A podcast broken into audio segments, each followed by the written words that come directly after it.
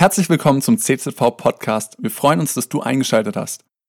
Ich freue mich heute Morgen hier zu sein ähm, und ich muss sagen, ich habe mich so ein bisschen in, in eure Pastoren verliebt.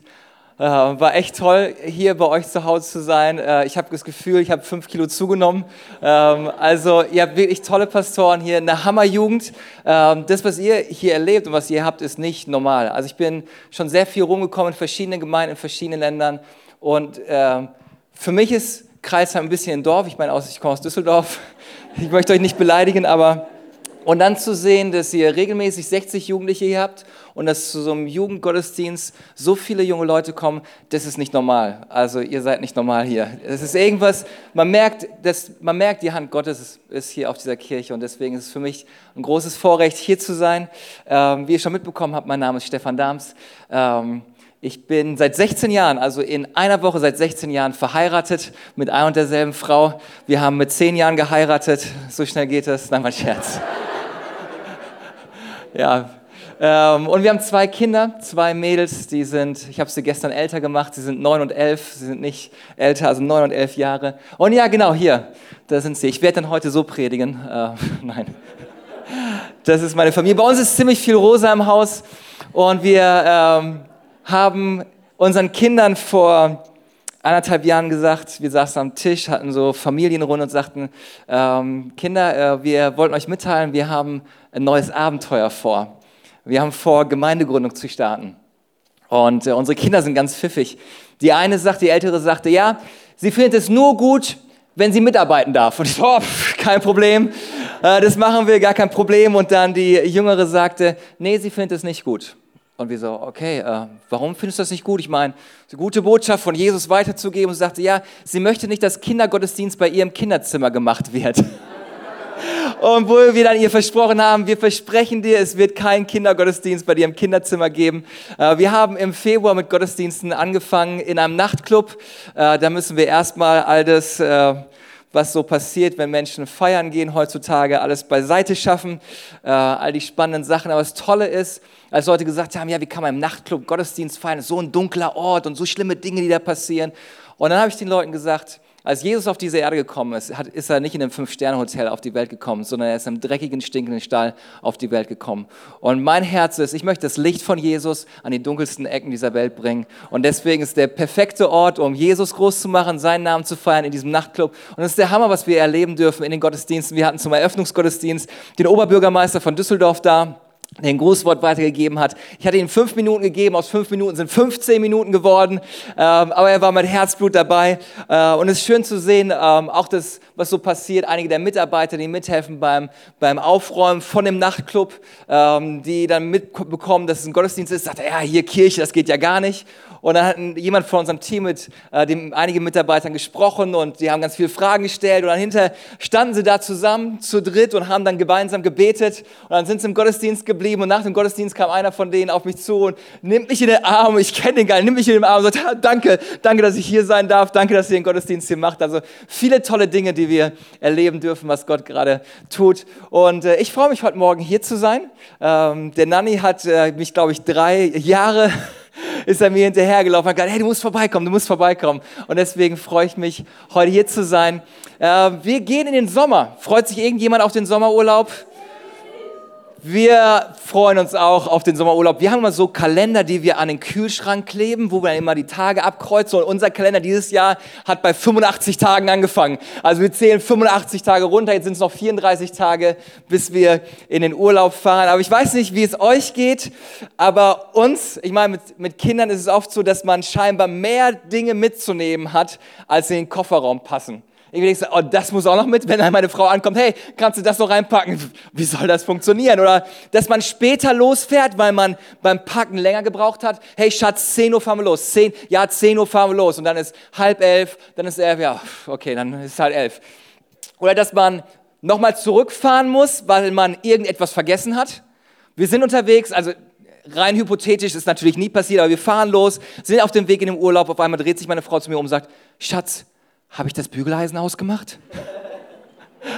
Und das, was wir, ich habe eine Checkliste jetzt, weil das schon zweimal passiert ist. Ich habe eine Checkliste, ich gehe durch jedes einzelne Zimmer durch, gucke, ob alle Steckdosen gezogen sind, ob das Bügeleisen aus ist, ob der Herd ausgeschaltet ist, nur damit wir nicht wieder zurückfahren müssen. Und regelmäßig setze ich mich hier mit meiner Frau und wir überlegen, was wir beim nächsten Mal besser machen können, damit wir nicht so gestresst in den Urlaub fahren. Aber nicht nur in Bezug auf unseren Urlaub setzen wir uns hin und reflektieren. Wir nehmen uns regelmäßig Zeit, uns unser Leben anzuschauen, unser Leben zu reflektieren. Wo stehen wir in unserem Leben? Was tun wir eigentlich? Wo wollen wir eigentlich unserem Leben hin? Und solche Analysen können nicht immer sehr positiv ausfallen. Manchmal gibt es Bereiche, wo wir sehr stark abgedriftet sind von dem Ziel, wo wir eigentlich hin wollten und wir unserem Leben eine neue Ausrichtung geben müssen und wir Entscheidungen treffen müssen. Und so kann es jedem von uns passieren, dass wir in unserem Leben unterwegs sind und einfach unzufrieden sind mit unserem Leben. Und ich dachte, wenn, das ist vielleicht nur, wenn man irgendwie alt ist, aber ich habe festgestellt, du musst nicht erst so alt sein wie ich, um Dinge zu erleben, wo du denkst, das habe ich mir alles ganz anders vorgestellt. Das kann auch passieren, wenn du gerade angefangen hast zu studieren. Du hast angefangen, hast gesagt, okay, ich studiere jetzt und wenn ich, wenn ich dann studiere, weiß ich auf jeden Fall, das werde ich, will ich werden. Und dann studierst du dieses Studienfach und stellst fest, ich glaube, ich habe da gar keine Lust drauf. Oder du hast deinen Bachelor und Master gemacht und denkst, okay, wenn ich den Bachelor und den Master habe, dann werde ich einen guten Job bekommen und gutes Geld verdienen. Und jetzt hast du deinen Bachelor und Master und hast einen Job und verdienst eine Apple und Ei und denkst so, das habe ich mir eigentlich ganz anders vorgestellt. Ich dachte, wenn ich mein Studium geschafft habe, dann wird alles anders. Oder du hast gedacht, jetzt bin ich so alt und wenn ich so alt bin, dann bin ich auf jeden Fall verheiratet. Wir haben schon auf jeden Fall zwei Kinder und jetzt bist du immer noch alleine und denkst dir, das habe ich mir alles ganz anders vorgestellt. Oder du bist verheiratet und denkst, wenn wir verheiratet sind, dann wird alles gut sein, alles pink und rosa und wir werden uns immer gut verstehen. Und jetzt denkst du, wie um alles in der Welt komme ich hier wieder raus. Und dann hast du gedacht, wir bekommen Kinder und diese Kinder werden dieses Loch füllen und dann wird alles gut werden. Und jetzt habt ihr Kinder und denkst so, jetzt ist alles noch komplizierter und voller geworden. Und du denkst dir, irgendwie habe ich mir das alles ganz anders vorgestellt. Irgendwie dachte ich, das Leben wäre anders, das Leben wäre besser. Und dann hast du gedacht, ich probiere es mal mit dem Glauben. Okay, wenn, hey, mit Jesus alles wird besser und Wolke 7 und dann hast dich entschieden, hier regelmäßig in die Kirche zu gehen, du liest deine Bibel, aber irgendwie hast du das Gefühl, irgendwie habe ich gedacht, das wäre anders. Irgendwie habe ich mehr erwartet. Irgendwie hatte ich mehr gehofft. Und ich liebe die Geschichte von Charlie Brown, der bekannten amerikanischen Comicfigur. Er ist mit Pfeil und Bogen im Garten unterwegs und schießt seine Pfeile ab und dann kommt Lucy und Lucy beobachtet ihn, wie er Pfeil und Bogen schießt und was, was Charlie Brown macht, er schießt die Pfeile ab in den Bretterzaun, dann geht er zum Bretterzaun hin und malt die Zielscheibe drumherum. Dann sagt Lucy zu ihm und sagt, Charlie, das ist falsch, wie du das machst. Du musst erst die Zielscheibe malen und dann schießen. Sagt Charlie Brown zu ihm, auf meine Art verpasse ich nie das Ziel.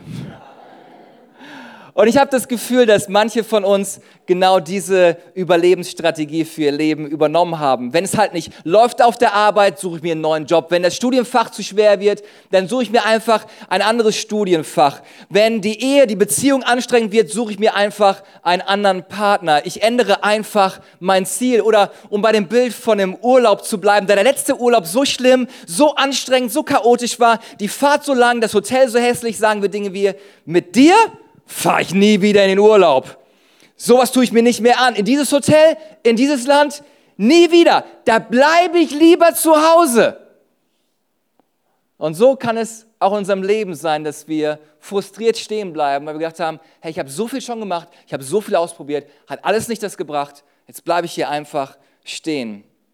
Und ich möchte uns ermutigen heute Morgen, dass wir nicht stehen bleiben in unserer Lebensreise, sondern dass wir heute Morgen eine Entscheidung treffen, dass wir wieder mutig nach vorne gehen. Mutig nach vorne gehen in unserem Leben, mutig nach vorne gehen in unseren Beziehungen, mutig nach vorne gehen in unseren Ehen und mutig nach vorne gehen in unserem Glauben. Und bei mir habe ich festgestellt, es gibt einige Dinge, die mich immer wieder zurückhalten. Das Erste, was mich zurückhält, ist meine Fehler und Enttäuschungen aus der Vergangenheit. Meine Fehler und Enttäuschungen aus der Vergangenheit halten mich immer wieder zurück. Niemand von uns ist perfekt. Unser Leben ist nicht perfekt. Wir alle haben schon einmal versagt. Und deine Vergangenheit kann dein bester Freund oder dein schlimmster Feind sein.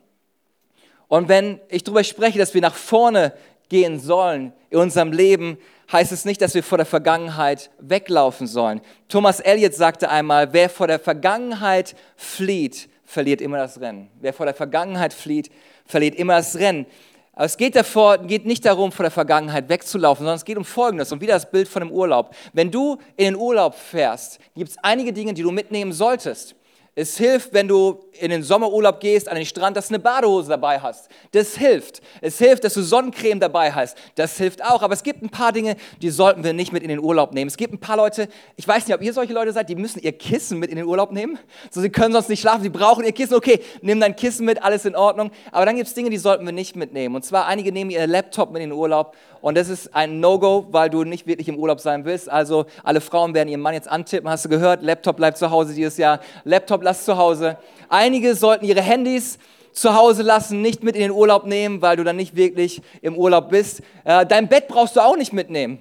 Ja, es gibt ein paar Dinge, die brauchen wir nicht mit in den Urlaub nehmen. Äh, wenn du mit kleinen Kindern unterwegs bist, die wollen alles Mögliche mitnehmen. Die haben hier noch die Puppe und das Spiel und das Playmo und die Barbie und all das Ganze. Und das Problem ist bei, meistens bei kleinen Kindern ist, wer darf das Ganze tragen? Die Eltern. Deswegen, wir haben folgende Strategie mit unseren Kindern, wenn wir unterwegs sind. Wir sagen, ihr nehmt nur das mit, was ihr auch tragen könnt. Das heißt, sie haben einen Rucksack und wenn ihr dann die Hände noch frei habt und irgendwas in eure Hände passt, dürft ihr gerne mitnehmen, aber mehr auch nicht.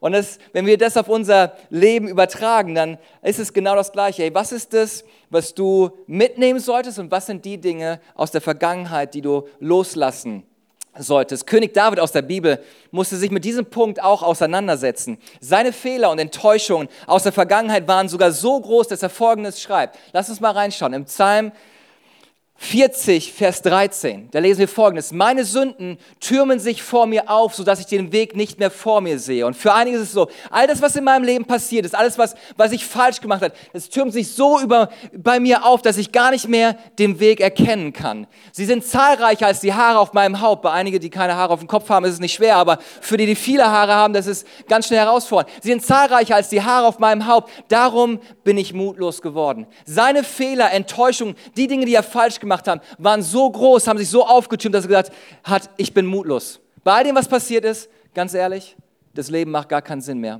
In den letzten Monaten haben wir so viel mitbekommen von berühmten Menschen, die sich das Leben genommen haben.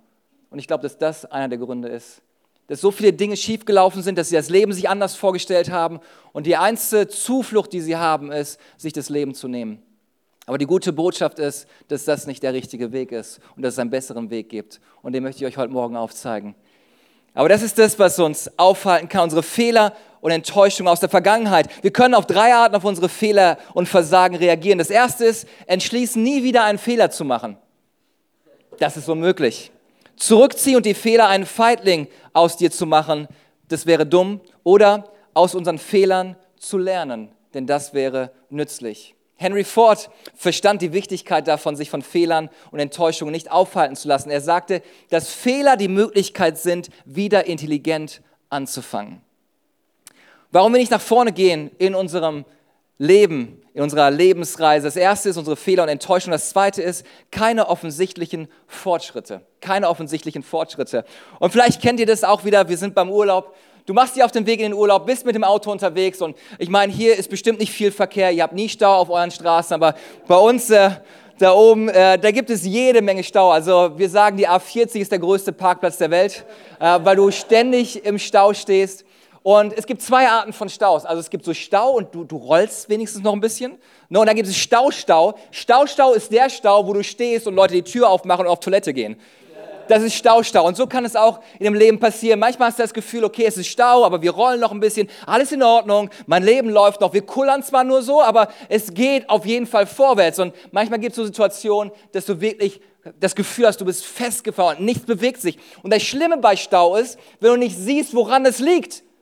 Du weißt, irgendwo es hakt, aber es geht irgendwie nicht weiter. Und das ist ziemlich frustrierend. Keine offensichtlichen Fortschritte. Beim Volk Israel lesen wir das genau das Gleiche. Der Prophet Haggai spricht zum Volk Gottes in Haggai 1, Vers 5 und 6. Achtet doch einmal darauf, wie es euch ergeht. Ihr habt euer reichlich Samen ausgesät und doch nur kümmerliche Ernte eingebracht. Das Korn reicht nicht zum Sattwerden und der Wein nicht für einen ordentlichen Schluck.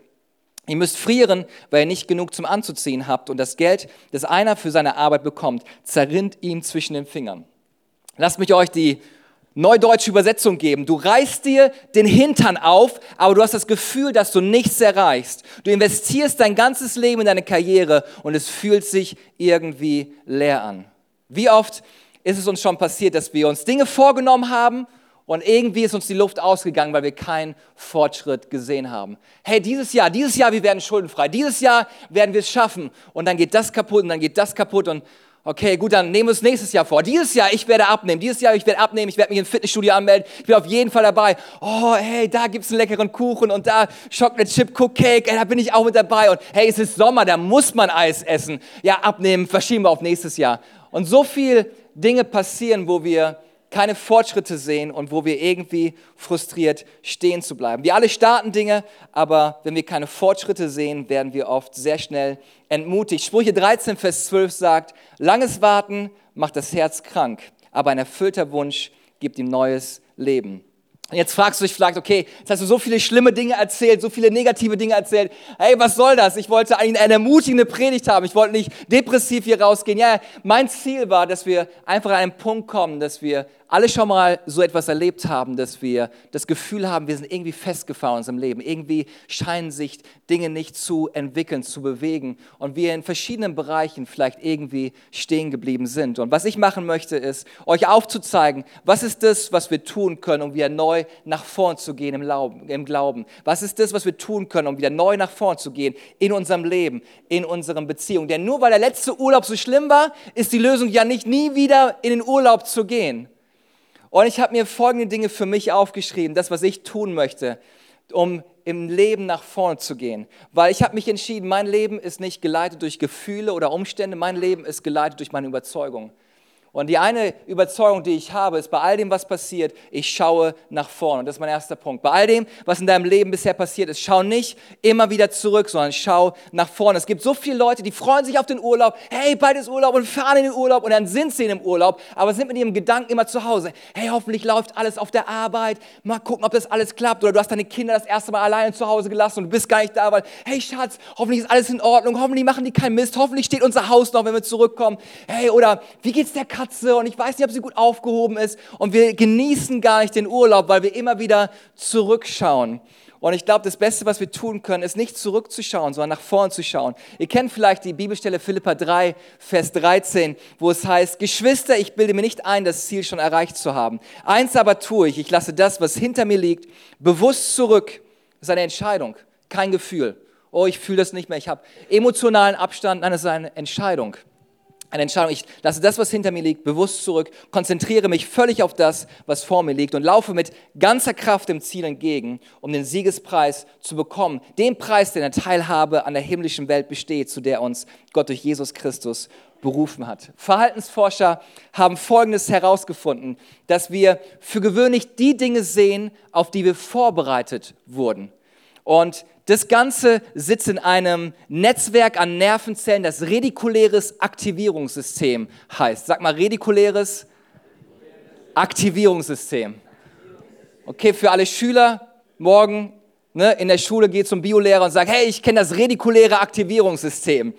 Dann kannst du sie beeindrucken. Das redikuläre Aktivierungssystem funktioniert wie folgt. Sobald wir auf etwas aufmerksam gemacht worden sind, sind wir es bereit, praktisch überall zu sehen. Okay? Für alle Männer, was das bedeutet. Du willst ein neues Auto und du hast dich für ein Auto entschieden. Und auf einmal siehst du, dass alle diesen Wagen haben. Schatz, wir brauchen den Wagen auch. Alle fahren jetzt diesen Wagen. Hey, und Dieselkrise und all das Ganze. Wir brauchen jetzt ein E-Auto. Wir brauchen ein Hybridauto. Keine Ahnung was. Und auf einmal siehst du überall Auto, dieses Auto rumfahren. Oder für alle Frauen.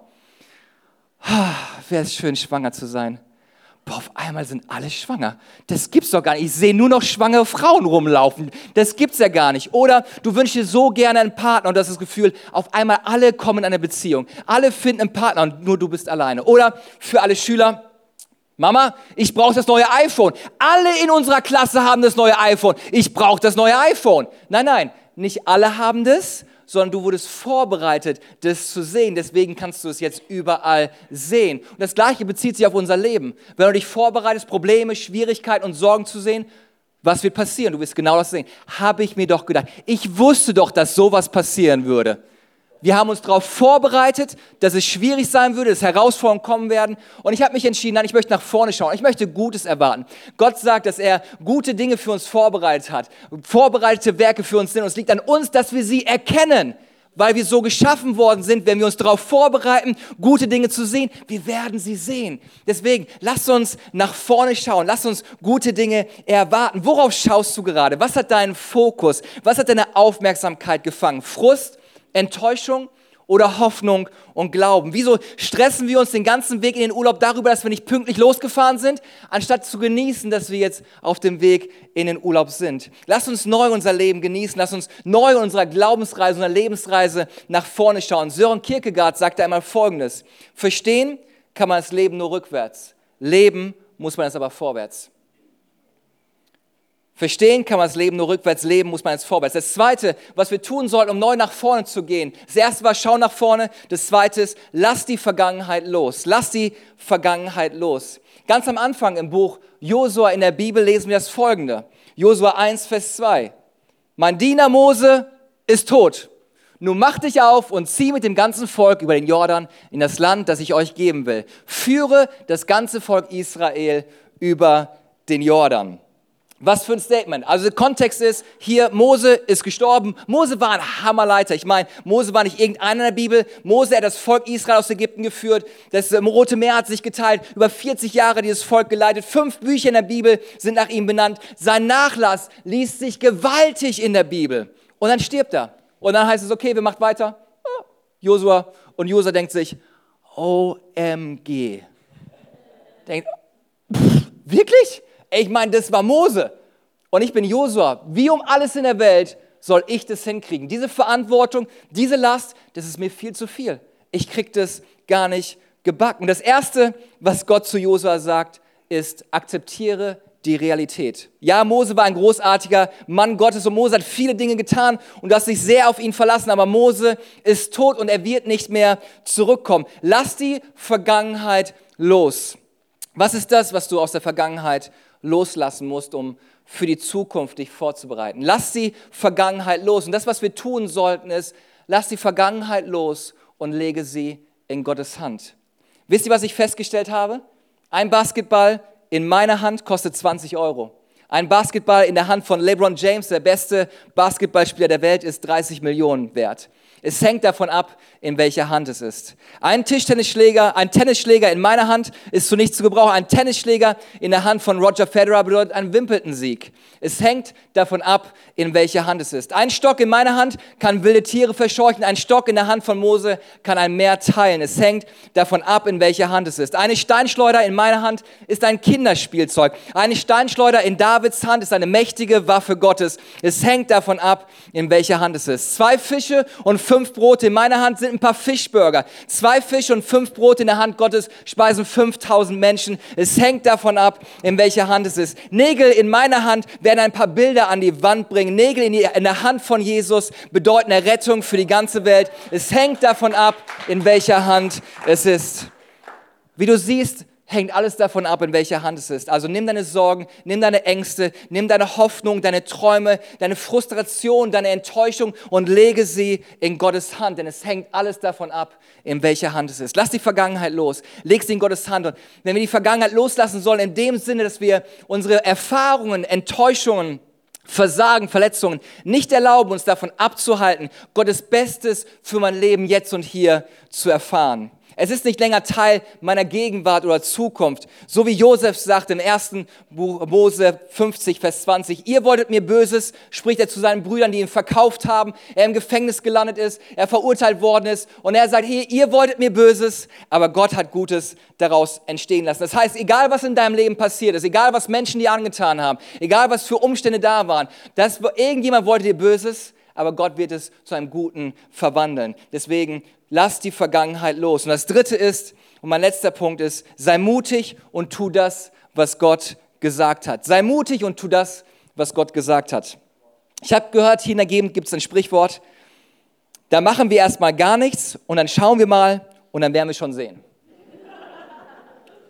Da machen wir erstmal gar nichts und schauen wir einmal und dann werden wir schon sehen. Und viele Menschen leben nach diesem Prinzip.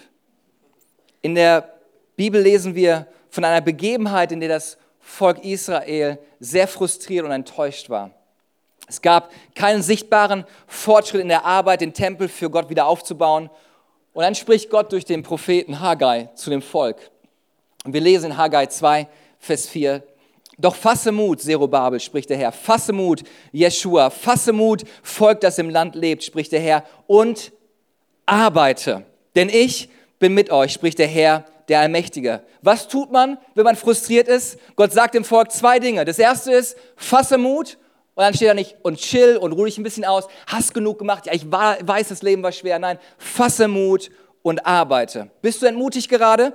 Und du fragst dich, was soll ich tun? Gott sagt dir heute Morgen, fasse Mut und arbeite. Es ist nicht Zeit aufzugeben, sondern fasse Mut und arbeite. Die großartige Neuigkeit ist, dass wir uns nicht auf unsere eigene Kraft verlassen brauchen, wenn es darum geht, stark und mutig zu sein, sondern das Neue Testament sagt, wenn wir schwach sind, ist Gott stark. Du hast übernatürliche Kraft Gottes in dir. Du bist nicht allein unterwegs auf deiner Reise. Es ist nicht so, dass Gott am Urlaubsort im Himmel auf dich war und sagt, hoffentlich schafft er es. Mal gucken, ich feiere ihn ein bisschen hier. Hey, hier bin ich, ich schwenk mit dem Fähnchen. Nein, nein, Gott ist mit dir auf der Reise. Die, der christliche Glaube bedeutet nicht, dass keine Herausforderungen, Schwierigkeiten mehr geben wird, sondern Psalm 23 sagt, und ob ich schon wanderte im finsteren Tal, fürchte ich kein Unheil, denn er ist mit dir. Auch wenn das finstere Tal da ist, ich werde da nicht stehen bleiben, sondern ich weiß, Gott ist gerade jetzt bei mir und mit ihm werde ich da durchgehen. Ich sehe Licht am Ende vom Tunnel und ich werde nicht stehen bleiben, weil Gott mit mir ist. Fasse Mut und gehe an die Arbeit. Tue konstant das weiter, was du weißt, was Gott gesprochen hat. In dem Fall von dem Volk Israel bedeutet es, einen Stein, einen weiteren Stein zu setzen, einen weiteren Stein zu setzen, um den Tempel wieder aufzubauen. Fasse Mut und tue weiter, was Gott gesprochen hat. Lege einen weiteren Stein, sei es, dass du Teil einer Kleingruppe wirst oder dass du wieder anfängst, hey, ich glaube, ich sollte wieder Teil von einem Team in der Kirche werden. Es war mir irgendwie zu viel, aber ich glaube, ich sollte wieder Teil davon sein und ein Segen zu werden für andere Leute. Oder vielleicht, dass du sagst, es ist wieder Zeit, neu anzufangen, die ersten 15 Minuten nicht mit Instagram oder Facebook oder irgendwelchen Nachrichten zu verbringen, sondern Zeit mit Gott zu verbringen, um gestärkt in den Tag hineinzugehen in der Bibel zu lesen, Gebet oder vielleicht ist das, was du tun solltest. Ich weiß, ich sollte dem und dem vergeben, aber irgendwie fällt es mir schwer. Fasse Mut und tue das, was Gott gesagt hat. Was tust du, wenn du frustriert und enttäuscht bist? Du fasst Mut in Gott und fängst wieder an, das zu tun, was er gesagt hat. Ich liebe Geschichten und das, einige, die mich gestern schon gehört haben, wissen, dass ich gerne Geschichten erzähle. Ich habe zwei Töchter und denen darf ich mal Geschichten erzählen.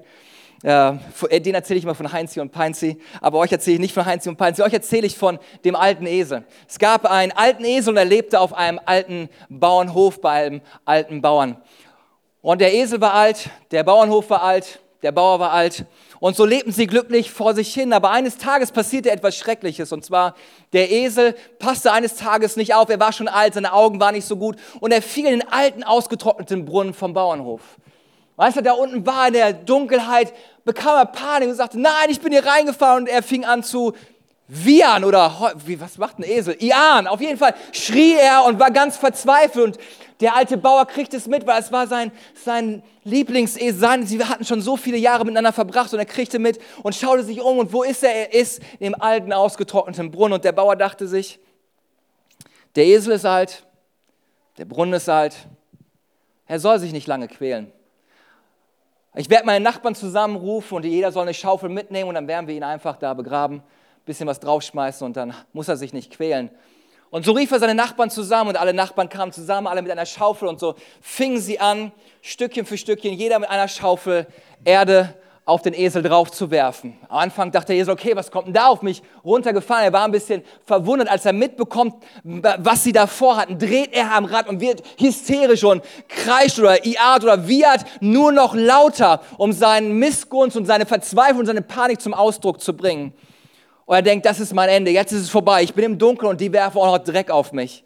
Und auf einmal hat er den Geistesblitz. Und der Geistesblitz ist, schüttel es ab und stell dich drauf. Er sagt, hey, nein, er ist viel zu eng hier, das geht gar nicht, ich schaffe das gar nicht. Auf einmal denkt er, okay, ich probiere es aus. Er schüttelt es ab und stellt sich drauf. Und immer wieder und noch was wird auf ihn geworfen. Er schüttelt es wieder ab und stellt sich drauf und schüttelt es ab und stellt sich wieder drauf. Und einmal stellt er fest, hey, bei all dem Dreck, der auf ihn geworfen wird und den er unter seine Füße bekommt, er kommt immer weiter höher den Brunnen empor. Und das, was seine Beerdigung werden sollte, wurde im letzten Grunde seine Rettung. Und vielleicht ist das ein Bild für dein Leben, dass du das Gefühl hast, du bist irgendwie gefangen in deinen Umständen, du bist gefangen in dieser Situation. Und alles, was passiert ist, dass irgendwelche Leute irgendeinen Dreck auf dich werfen und dir Anschuldigungen geben oder du gemobbt wirst auf der Arbeit. Und Gott möchte dir heute Morgen sagen, schüttel es ab und stell dich drauf. Schüttel es ab und stell dich drauf. Und das, was Leute dachten und benutzen wollten, um eine Beerdigung für dich zu machen, wird das sein, was deine Rettung sein wird, weil Gott mit dir sein wird und Gott dich segnen wird.